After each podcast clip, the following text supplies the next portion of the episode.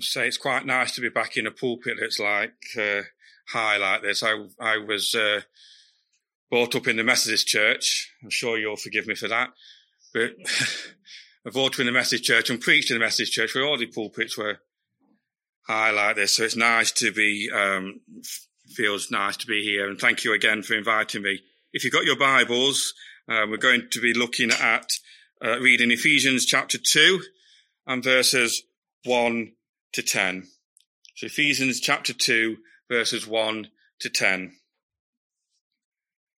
And you he made alive who were dead in trespasses and sins, in which you once walked according to the course of this world, according to the prince of the power of the air, the spirit who now works in the sons of disobedience, among whom also we once conducted ourselves in the lusts of our flesh fulfilling the desires of the flesh and of the mind, and were by nature children of wrath, just as the others. But God, who is rich in mercy, because of his great love with which he loved us, even when we were dead in trespasses, made us alive together with Christ. By grace you have been saved and raised, raised us up together and made us sit together in the heavenly places in Christ Jesus that in the ages to come he might show the exceeding riches of his grace in his kindness towards us in Christ Jesus. For by grace you have been saved through faith, and that not of yourselves, it is the gift of God. Not of works, lest anyone should boast. For we are his workmanship, created in Christ Jesus for good works, which God prepared beforehand that we should walk in them. Amen.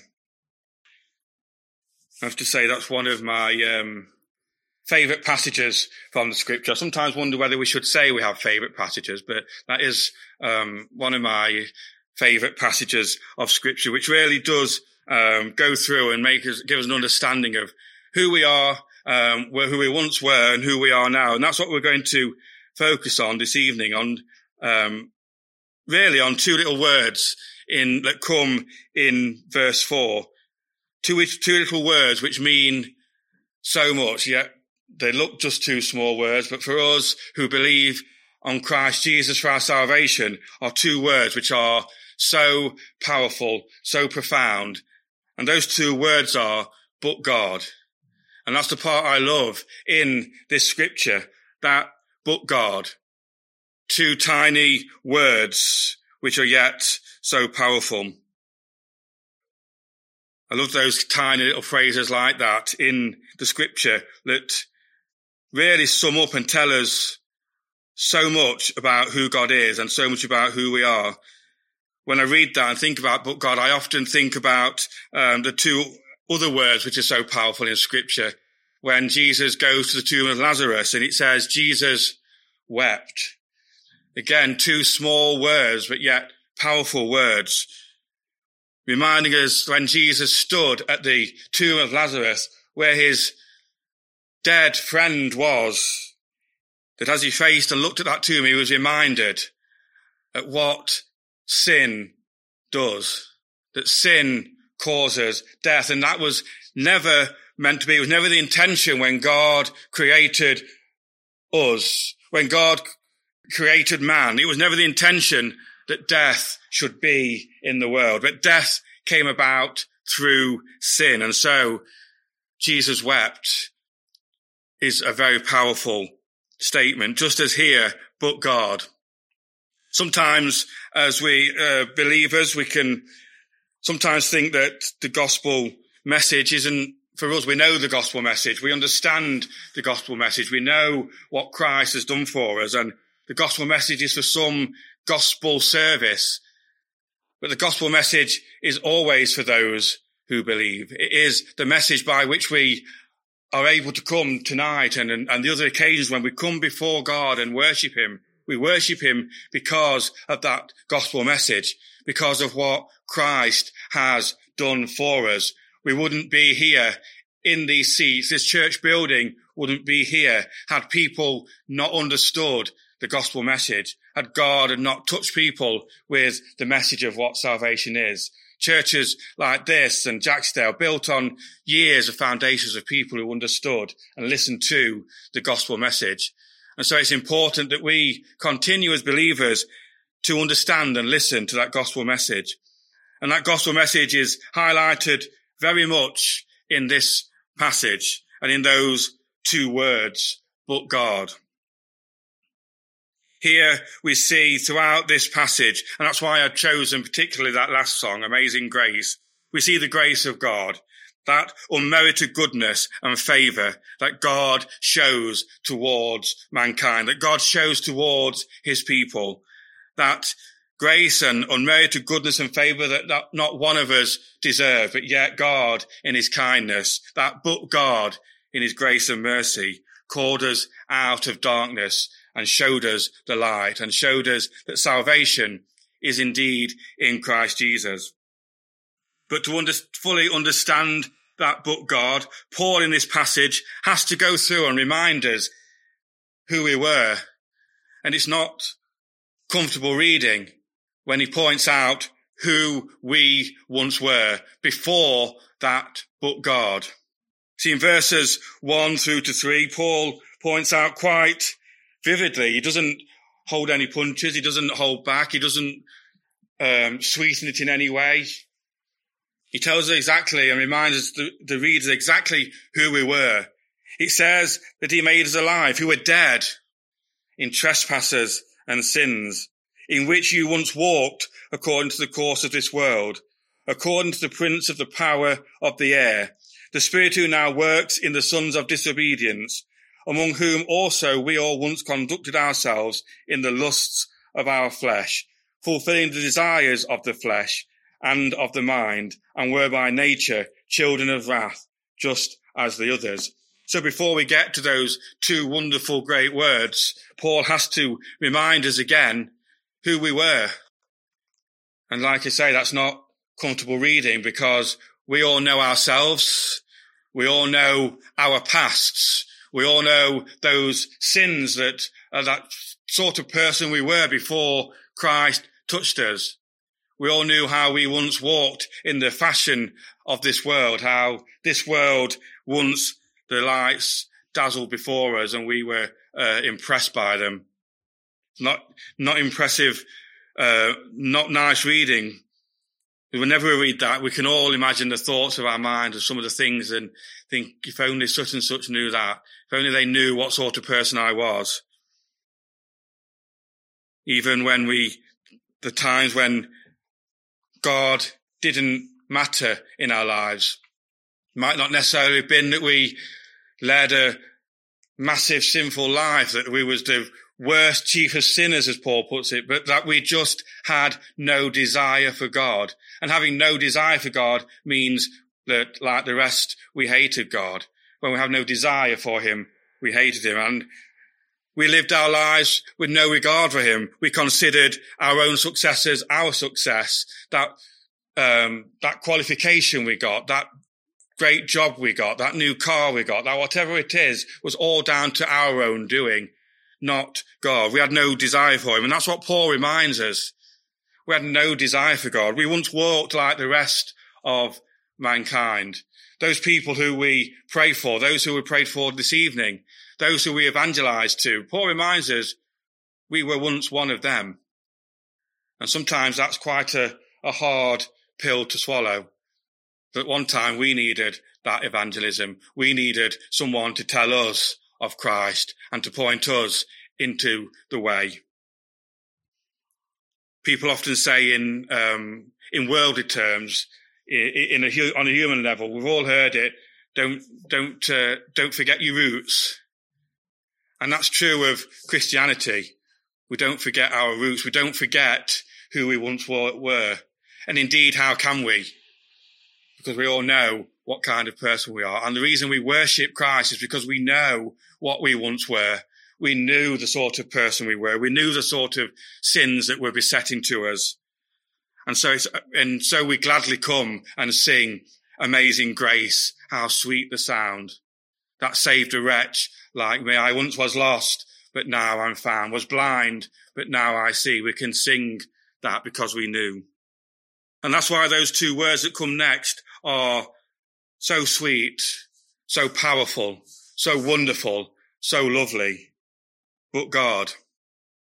Because we were once like the others. We were once like following the thoughts and the uh, lusts and the passions of the world. We were once people who had no regard for God. We were once people who had no regard for Christ and his salvation. We were once people who lived our lives for ourselves. But then those two wonderful words, but God. But God who is rich in mercy because of his great love, which he loved us even, even when we were dead in trespasses, made us alive together with Christ. By the grace, by grace, you have been saved. See, in verses one to three, we see our true state. We see what we were worthy of. We were worthy of death. We were worthy of that punishment where Paul says the wages of sin is death. That was what was due us and that was what we were worthy of we were worthy and just for God to condemn us. That was our state. But God, God had different plans. Thank God that God had different plans. But God, it says, rich in mercy. Rich in mercy. That again, that unmerited goodness. He was rich in unmerited goodness and favor. He showed towards us his people. He was rich in mercy because of his great love, which he loved us, even when we were dead in trespasses and sins. He made us, he made us alive together with Christ. By grace we have been saved. This is the gospel message again right there for us and, and, and the reason that we come and we praise and we give worship and we give God all the glory. You see, it tells us quite clearly that God loved us before we ever even thought or had any imaginings of love towards him. He first loved us. We didn't do and couldn't do anything to earn our salvation, to earn God's love, to earn that grace and that goodness and that favor upon our lives. But it was God who is rich in mercy because of his great love towards us. I don't know about you, but I've never seen a dead person able to do anything for themselves. That was our state before the book God. We were dead. We were dead in our own trespasses and sins. We were dead to the things of Christ. We were dead to the things of God. We were dead to spiritual things. But we have a God who is rich in mercy, who was willing to shower upon us his unmerited goodness and favor, his grace and his mercy, that while, while we were yet still sinners, while we were still loving and enjoying our sin, while we were yet still sinners, Christ died for us. Do we fully grasp that? I don't think we do. I think we see in part, as Paul says, we see in part now that wonderful glorious grace that God has showered upon us. But I don't think we'll ever full, we ever fully grasp that this side of heaven, that, that fully that grace and mercy on, on God choosing us and bestowing upon us that gift of salvation. But what we can say is thank God he did. Thank God that he came into our lives and he, not us, he showed us the way. It was that but God that's why those two words are extremely important. You see, we can strive all our lives to try and earn God's grace and God's favor. And people do. People still today try and strive to earn God's goodness and not just in other religions. There are other religions who is based on good works. The more good works you get, you go to heaven. Some say you get your own little place in heaven for good works. Even in Christianity, or in forms of beliefs in Christianity, should I say, have that system of belief that good works. We can earn our way into God's favor. We can earn our way into a place in heaven. That's never going to happen because the scripture tells us here it's but God. And if we judge ourselves and if it was, if getting into heaven, if earning God's grace and God's favor and mercy is dependent on our good works, then I don't know about you, but I only have to assess and think of my own life and think I'd never get there because my own good works would never be good enough. I could never do enough. And that's why God has granted his grace and his mercy upon us because we could never do it by ourselves. Because the scripture says, and again, it's hard sometimes for us to read. The scripture tells us that we're born in sin out of our, out of our mother's womb. We're born in a sinful state, that our hearts are deceitfully wicked, that our, our righteousness is as filthy rags. We could go on and make ourselves feel even more miserable. But we don't need to, do we? Because the scripture says, but God, but God who is rich in mercy, because of his great love towards us, he granted upon us his grace and mercy and made us alive together with Christ. So we're no longer dead in trespasses and sins, but we're alive in Christ. And that is worth all the praise, all the glory. Again, do we fully understand it? Perhaps not. Will we understand it this side of heaven? Perhaps not, because we know even now, even though we stand in this state of being made alive in Christ, knowing that God has saved us, knowing that he has granted us his grace and mercy, we still stand in a sinful state. We'll probably do something tomorrow that doesn't please God, that is sinful. But we know that we have a God who is rich in mercy. And when we come to him in forgiveness, he forgives and grants us grace and mercy. That's the wonderful God in which we, we serve. That's the wonderful God in which has saved us and set us alive in Christ. If everything else is collapsing around us, if Storm Eunice does its worst and our, everything collapses around us, we're safe in the knowledge that Christ has saved us and that we are his and that we are alive in him. Amen. We praise God. And that's the good news that we are desperate to tell those in Crouch and in Jacksdale. That's the good news that we have to share. And we know that God will save and continues to save when his faithful people proclaim this good news, this gospel. Not another gospel, but the gospel of Christ. And when we do that in faith, we, we may be small in number tonight. We may be small in number at the evening service and in Jacksdale. But as I, as I said to Andrew and I think to Alan in the back, it's not about numbers. It's about our faithfulness. It's about being faithful to that which God has given to us and believing and knowing that he will add and he will prosper. Not so that our church's seats can be filled and the, the money can be rolling in, but the church can be filled with people praising God for that salvation, that they will be able to say, I was blind, but now I see. They will be able to say, but God, who is rich in mercy, he has opened my eyes, that while I was dead in trespasses and sins, he granted his grace and mercy. Wouldn't it be great to see that happen in Crichton, Jacksdale?